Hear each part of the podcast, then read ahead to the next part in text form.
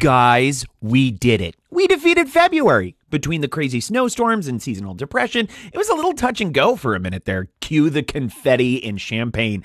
It's March, and we're going to do just as the name implies. March into a new season, new activities, and of course, new transfer pricing headlines. Hello, everyone. It's Matthew DeMello, your host of The Fiona Show, hot off the press, Cross-Border Solutions Weekly Transfer Pricing in the News podcast. Which Asian country is issuing new transfer pricing regulations? Why is Denmark accelerating its submission requirements?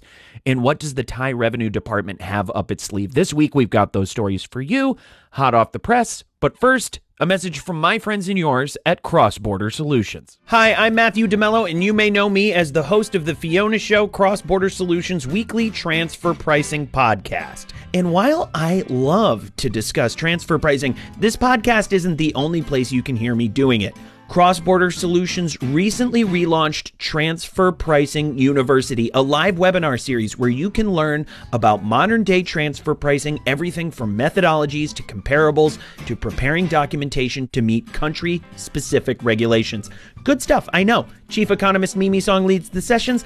I just ask the occasional obvious question. Since our program is NASBA certified, you can earn one C P E credit for joining each session. Pretty sweet. So what are you waiting for? Join us for Transfer Pricing University Weekly. Classes are free, so now you really have no reason to miss it. Sign up at x b s dot a i slash t p u.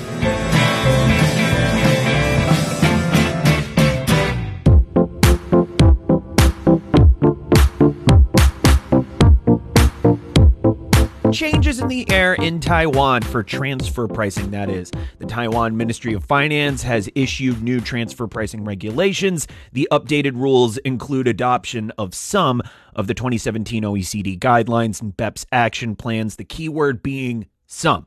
The real point of interest, though, is its focus on intangible transactions, specifically Actions eight through ten. Taiwan has adopted DEMPA functions for assessment of intangible transactions. In case you need a refresher, DEMPA stands for Development, Enhancement, Maintenance, Protection, and Exploitation. Functions aren't the only thing seeing a change-up when it comes to intangible transactions. So is the method. The guidance includes the income method, also known as the discounted cash flow method, as an additional approach for valuing intangible transactions.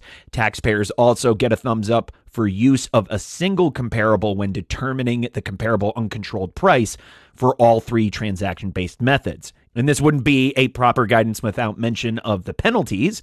In this case, a penalty is applicable when an entity doesn't reveal the necessary related party transactions and is subsequently adjusted. The penalty will be applied if the taxpayer meets the following requirements. The adjusted taxable income is one point five percent or more of the annual net revenue and five percent or more of the final taxable income. The damage, a penalty up to three times the adjusted tax amount.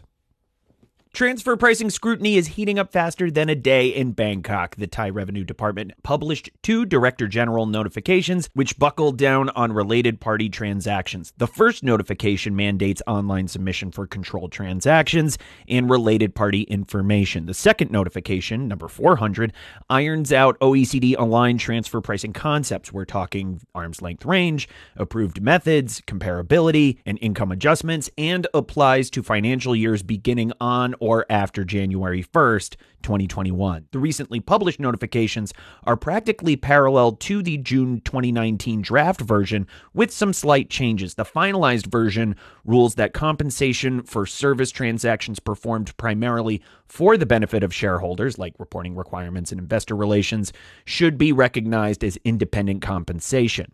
In addition, DEMPA functions, this is a vocabulary quiz from before, must be utilized for comparability analysis. The takeaway? The Revenue Department isn't playing around when it comes to transfer pricing compliance. Listen up, Danish taxpayers. The Danish Parliament has issued new rules around transfer pricing submission deadlines. The transfer pricing documentation, both master and local file, is now required sixty days from the tax return deadline and applies to income years beginning on or after January first, twenty twenty-one. Previously, transfer pricing documentation was only required to be submitted upon request. What happens if you fail to submit on time?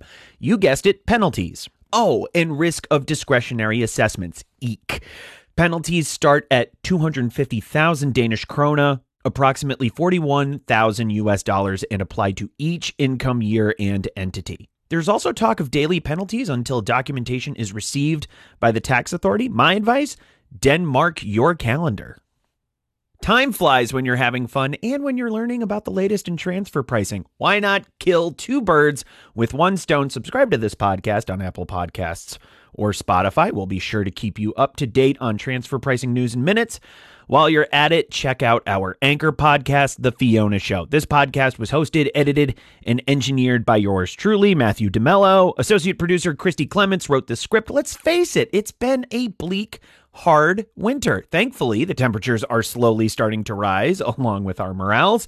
If there's one thing that's going to be popping up sooner and more frequently than spring buds, it's the transfer pricing news. We'll see you next week.